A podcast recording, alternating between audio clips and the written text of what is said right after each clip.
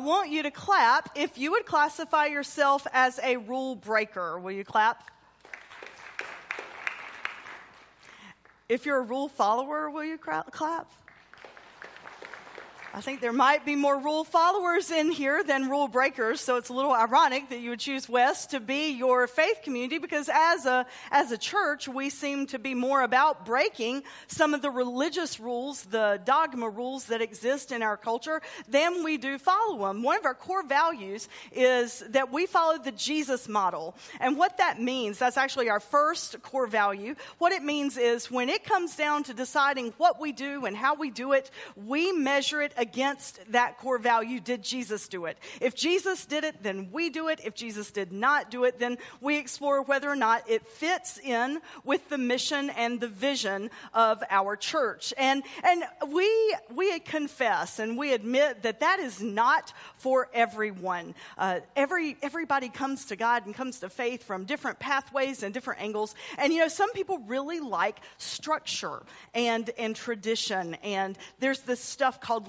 liturgies that happen in churches. It's, liturgies is defined as the work of the people. And so actually West has its own liturgy. It just isn't a traditional liturgy like the Nicene Creed or the Apostles' Creed. So I shared with you a little earlier that, you know, in the Methodist world, there's this structure. You have the bishop, and that person, he or she is over all the pastors in a geographical realm, or all the, all the pastors in the churches. So you have the bishop, and then underneath the bishop, you have the assistant to the bishop, which I renamed the vice bishop bishop. Our vice bishop, assistant to the bishop, is Amy Coles, and she affiliates with West. We are her church family. Underneath that, you have uh, eight people that are district superintendents. They are the direct boss to the pastors, and then you have the pastors. So we got a new district superintendent this year, and I was invited to be on a panel that answered some questions that he wanted some information about the churches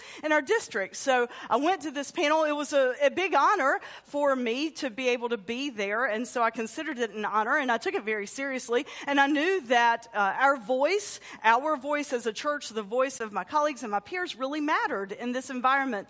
And so I had to put my little snarky self and my sarcastic self in the back of my mind because sometimes when you ruffle my feathers, I tend to get a little more animated and a little more outspoken. And, and that happened on that day because here's what, here's how it went down. There was this consultant consultant from Georgia who was this brilliant, brilliant leader, and she kept asking all these questions, and, and it was like a think tank. You were able to give any, any answer you wanted to give, and, and every answer was right. And so, uh, before I tell you that, I'll tell you what you see behind me, which is an example of me being busted breaking the rules last Sunday. Uh, Dawn Lynch was coming to my car and I was leaving and she was coming with her phone like this and I'm like, what are you doing? She goes, oh, I wanted to take a picture of your car. And that's odd. I mean, no, people don't just go around taking pictures of my car. And she said, But you're in it. And I'm like, Well, yeah. She goes, Well, I just wanted your car. And I said, Well, why are you taking a picture of my car. And she said, Because you break the rules every Sunday.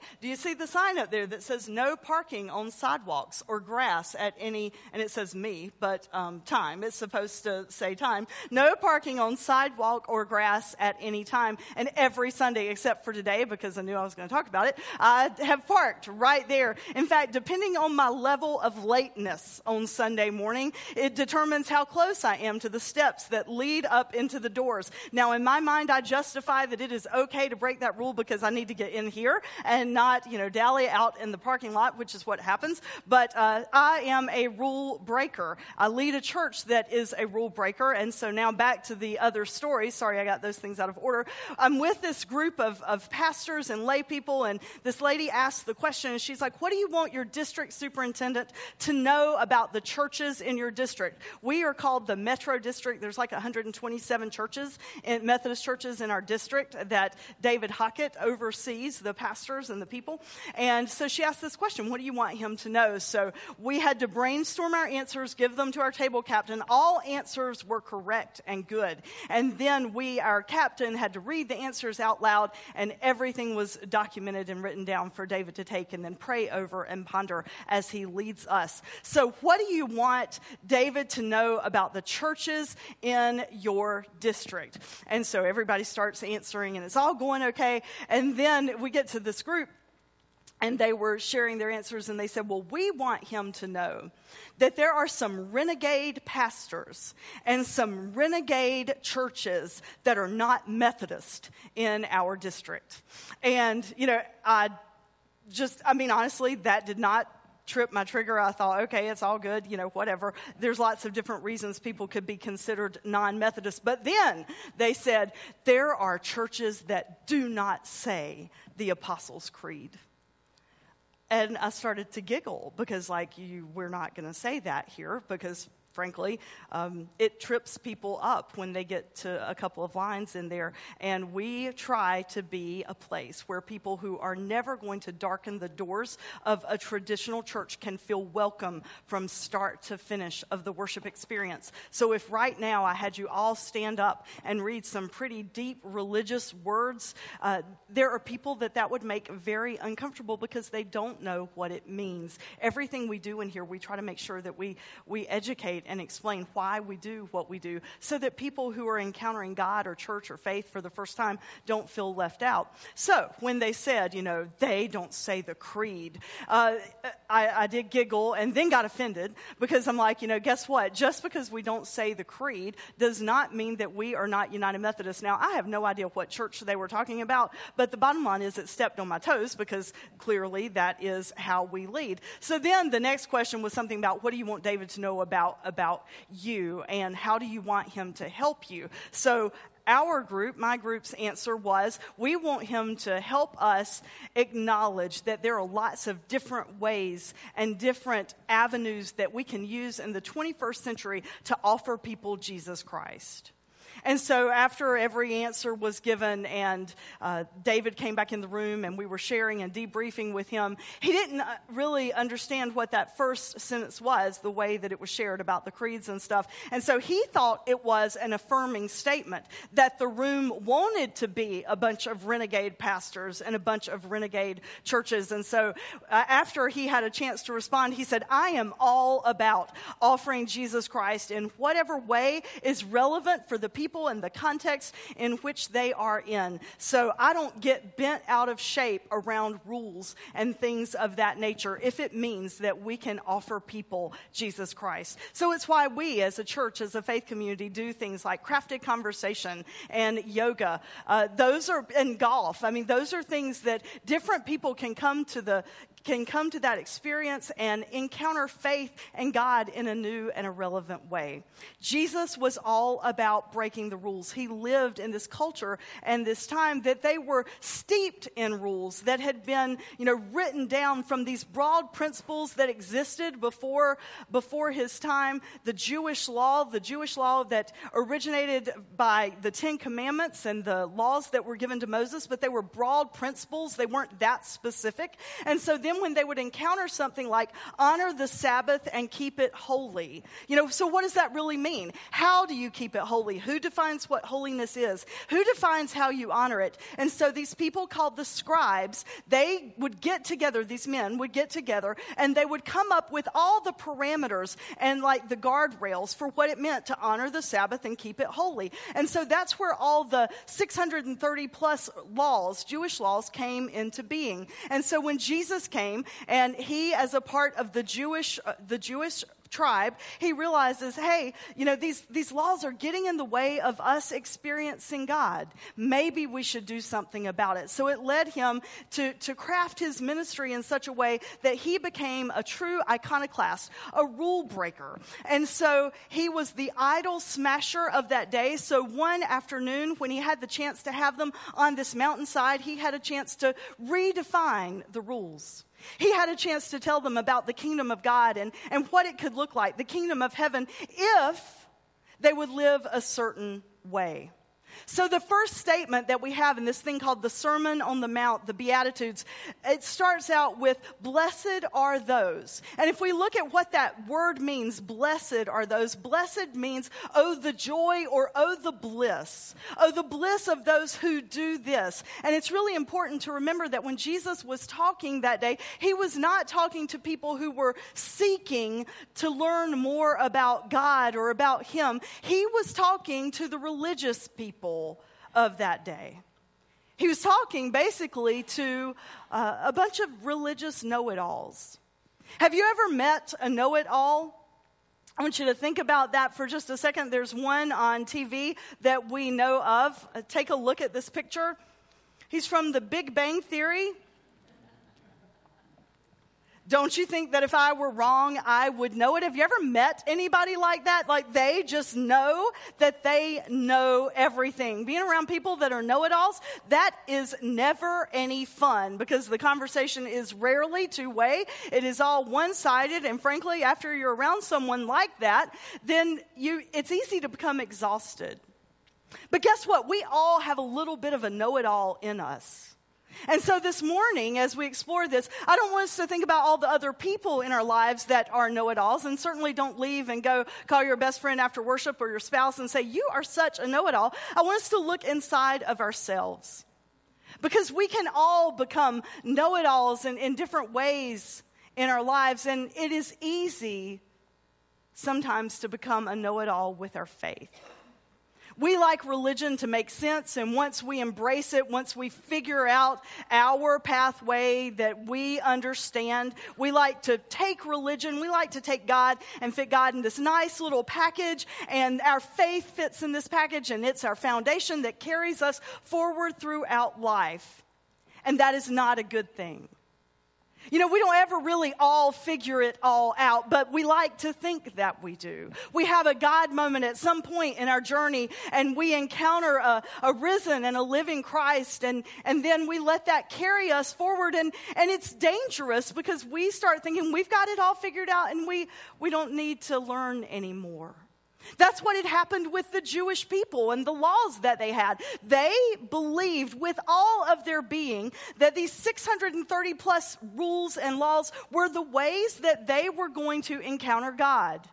And it wasn't, that just wasn't attributed to the Jewish people of the time. It's important to remember that when Jesus was walking among, among the people and teaching, that he was not just surrounded by the Jewish people, but there were also Greeks and Romans, and they had their own spirituality and way of looking at things. There were philosophers in the Greek and Roman traditions, and, and the, those folks would rely on those principles of their spirituality. And then you have mythology and the gods that were affiliated with that, and these gods were beautiful beautiful, and to those people, they were powerful. So, in Jesus' context, he's dealing with the Jewish people, the Roman people, the Greek people, and they all have their own understanding and their own foundation on which they were building their lives of, of spirituality and faith. They were not walking around going, Oh, I, I don't know. They felt like they had been enlightened. And Jesus knew that they were missing out. We miss out on the beauty of the kingdom of God when we go into our belief system thinking that we've got it all figured out. So that's one of the first Beatitudes that Jesus taught the people on the hillside that day. Oh, the joy, blessed are those, oh, the bliss of those who are poor in spirit that's the beatitude we're looking at today. Poor in spirit. What does it mean to be poor in spirit? Well, the Greek word for poor is ptochos. And that does not mean poor as in the way that you and I would think about that word meaning. It means to be totally without, emptied of, not necessarily financial and fiscal means, uh, but totally empty. So Jesus is talking to them and he's saying, you know, blessed are those, the joy that you will have when you are absolutely, positively empty. Now, think about bankruptcy for a minute. If we were to file bankruptcy here and, and have nothing, I mean, that's what that means, that we don't have enough. If we were to file bankruptcy physically, the odds are, if you're in this room or you're worshiping with us online, you have someone somewhere that can help you just a little, at least. When we file bankruptcy, you know, it's not like we are totally empty and totally without. So it's really hard for us to even understand the depth of this word and the depth of the meaning of this beatitude because we always have a backup plan. We have a system that we can rely on, a system or a network of friends or our family. But Jesus wanted them to understand that in order to encounter the kingdom of God and the kingdom of heaven, they had to be absolutely positively empty. They needed to have a spiritual bankruptcy that they could rely on. Because it would be then and only then that they could be filled with the, the love and the knowledge and the wisdom that came with loving God. Blessed are those who are poor in spirit. Oh, the joy of those who are absolutely, positively empty. Because it is when we are empty that we can be filled. Can you imagine hearing this man say that? Especially if you had been raised in, in a tradition that relied on the Greek gods or the ancient philosophers or the Jewish laws and tradition and all of a sudden this, this man that you've heard some stuff about and he's doing amazing things so you've started following him he starts talking about what it means to be absolutely totally empty and to do away with all those things and maybe come to the table with a clean slate a clean mind ready and willing to listen and see things in a different way that's really the only time that we can learn and we can grow is if when we come to the table, we are willing to admit that maybe we don't know it all. What does that look like for us? Frankly, that's the way that we are called to approach our faith. And it is in those moments of, of spiritual emptiness that God does God's best work years ago under, uh, and I've always been an associate pastor, not a lead pastor until West started. So I've worked for a lot of different leaders, and my job as the associate pastor was always to uphold the, the direction of whichever senior pastor I worked for at the time. So there was this one situation, and a staff person at the church uh, had decided that he needed to take a different pathway, and he needed to explore his faith.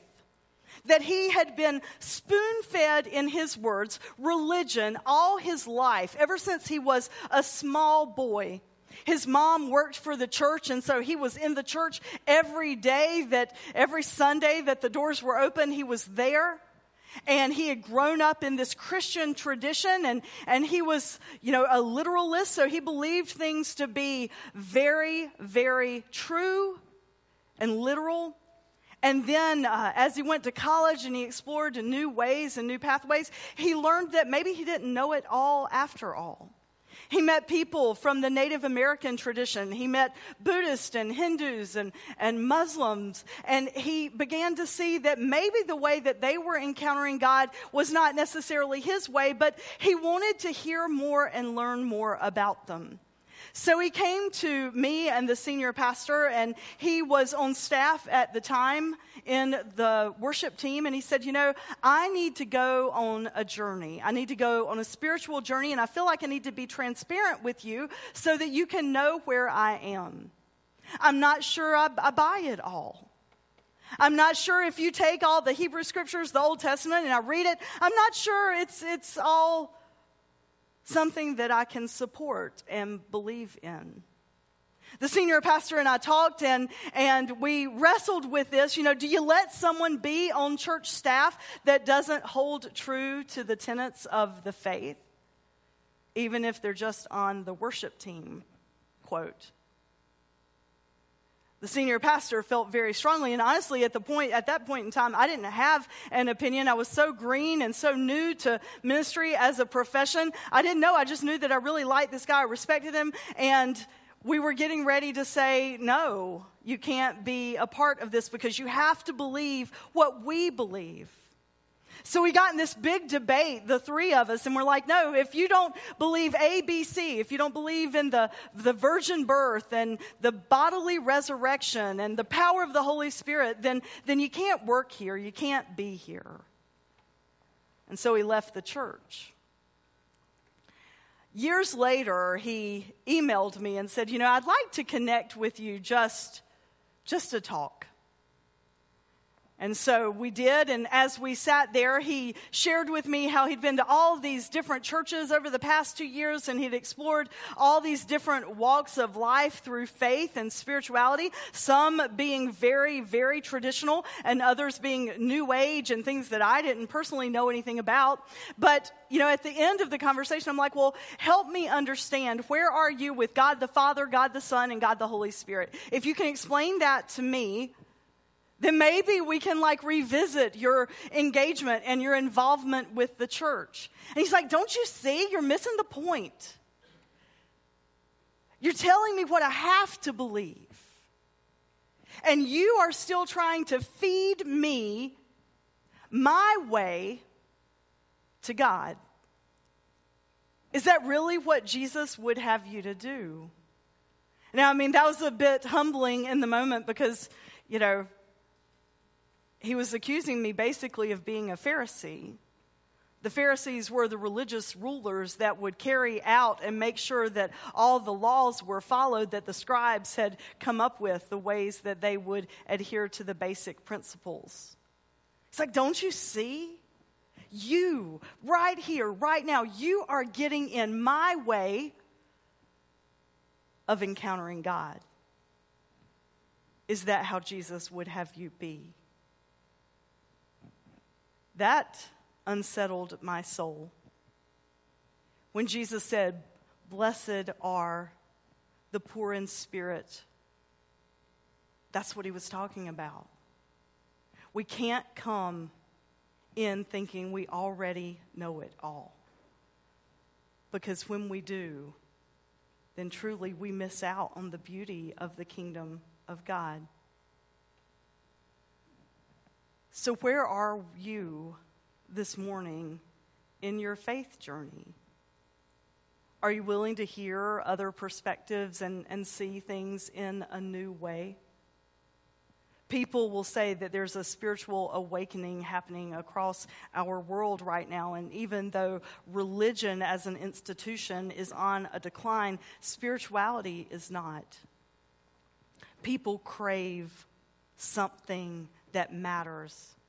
People want to be filled with something that brings them hope and peace and joy. And Jesus knew that. It's called the kingdom of God, or that's what we believe. And this kingdom of God, this kingdom of heaven, it is amazing. It carries us through our darkest times. It holds us together when it feels like everything that we know is falling apart. In order to experience that, in order to embrace that, we have to acknowledge that we don't have the corner market on spiritual truth, and that God can and does work in all things.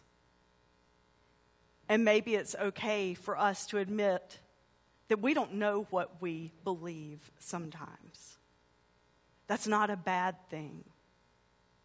With the gentleman who pushed me that day, I went and sought out one of my spiritual mentors and, and I told her what had happened. And told her that I felt like, you know, I had really been convicted as, as being a barrier to this man and his faith. And she shared with me that along her journey, she had encountered some of those very same feelings, and, and she had to wrestle with, she didn't know what she believed. And so she went on a journey and she explored that journey with God and landed right back smack dab in the middle of Christianity, but she had to go on that path to experience that. Why is it that we get so scared when we don't have absolute truths sitting in front of us? If you follow some of the churches that grow so rapidly, it's because there's not a lot of room to interpret and think. Not all churches, but some that grow really fast. You have a person, the pastor, who is saying, This is absolute. And this is what you have to believe and you have to do. And when you look at it from the outside, it looks all great and warm and fuzzy. But then when you start getting in and you start getting in closer to the leadership circles, you start to learn that there's all these rules and these regulations, and, you know, this can't happen, and this can't happen, and this can't happen, and this can't happen. If you're going to be in leadership in this church, it's things we've talked about before, you know, like if you're living with someone and they want to have their baby baptized, then no, you can't do that because you're living in sin. Things like that. Are you interracially married? Uh, that's wrong too. I could go on and on and on, and these are real examples of real churches that have turned people away because they were so bent on adhering to their spiritual, religious boxes that they lost sight of the people. And they lost sight of how to love one another. And that was what Jesus was trying to teach on the hillside that day. Blessed are the poor in spirit. If you are poor, if you are empty, of absolute knowledge and truth, then and only then are we willing and able to rely on God. And when we do that, things change and things happen. It was the first baptism that West ever experienced. It was on our first preview service that we'd had on an Easter Sunday. It was this young man named Ibrahim Diop. He had been a practicing Muslim for all of his life. And he ended up working with this lady that attended West and was a part of some of our ministry teams in our launch. And he ended up being diagnosed with lymphoma. And he went to Duke. He had to have a, a, bone marrow transplant. He was on death's door for months and months and months. He was unconscious. And this lady from West adopted him. She took him under her wing and she loved him all the way through that. His, his family was still uh, across the world, and he was basically here alone. She never tried to push Jesus down his throat, even when he was lying in that hospital bed so close to death. She just was there and she just loved him. Finally, one day he said to her, he said, You know, so what? Why are you doing this? Why are you so nice to me? Why are you taking such great care of me? And she said, It's just a part of who I am and who God is calling me to be. A few weeks later, he said, Will you tell me about this God? I just want to hear just a little about your God. And so she started telling him about God and about Jesus. After he got better, like a year later, he came back to her and he said, I want to know more of this Jesus man. And so she called me and asked me if I would go visit with him. I had no idea what to say. Luckily, he had questions. And so we started talking about the fathers of faith and Abraham and Isaac and Jacob and all the people of the Hebrew scriptures that he was familiar with. And then we got around to Jesus. And I said, you know, Jesus, he just loved people. He loved all people. Now, he held them accountable, but he always erred on love and on grace. And he said, that's, that's who I want to get to know. That's who I want to follow. I said, Are you saying to me you want to follow Jesus? And he's like, Yeah, I want to follow Jesus. You know how that happened, folks? It's not because some, some Christian came into this relationship with somebody having it all already figured out. She just shared with him this God of love and God of grace. When we get so bent on making sure that we are right in our religion and in our rules, we get in the way of other people encountering the presence of God. And all of us, every single one of us, myself included, we can explore ourselves within and figure out what religious rules we are so hung up on that we cause people to miss out on the presence of God. So, this morning and for the next several weeks, you are going to get a piece of a broken ruler because we want you to remember this. We want you to remember to be a rule breaker. If you got one this morning and you got a pen to go along with it, as we pray in just a second, I want you to write down on your ruler how you are going to live out being poor in spirit this week. What can you change about the way that you look at religion and the way that you look at faith? What can we do differently so that somebody might be able to experience the presence of God? I want you to write that down on your ruler. I want you to stick the ruler in your car or in your bathroom where you get ready. And I want you to look at it every day and let it be a reminder that we are called to be poor in spirit. Because when we are absolutely, totally empty, it is then that we are filled with the presence of God. And it is then, in that moment, that the bliss and the joy of the kingdom of heaven is ours. Jesus was not saying, if you do this, then. He said, This happens now. It's up, for, it's up to us to embrace that. and to live into that truth. So, will you pray with me now? Will you take your, your ruler and your sharpie, and in this time of prayer, write down on your ruler how you are going to be poor in spirit? Let us pray. Gracious God, you have called us all to be less of self and more of you when we empty ourselves of our preconceived ideas and knowledge and wisdom, and when we let go of the fact that we think we don't have the corner market on spiritual truth, it is then that we encounter you. God, will you show us how we are barriers to other people with our faith? And will you show us how we can empty ourselves so that we may be a people living for and with you? It is in Christ's name we pray. Amen. So I want you to take a look at this modern translation of the Beatitude in Matthew. You're blessed when you're at the end of your rope. With less of you, there is more of God. May we go and may we be a people this week where there is less of us and more of God. In the name of God the Father, and God the Son, and God the Holy Spirit. Amen.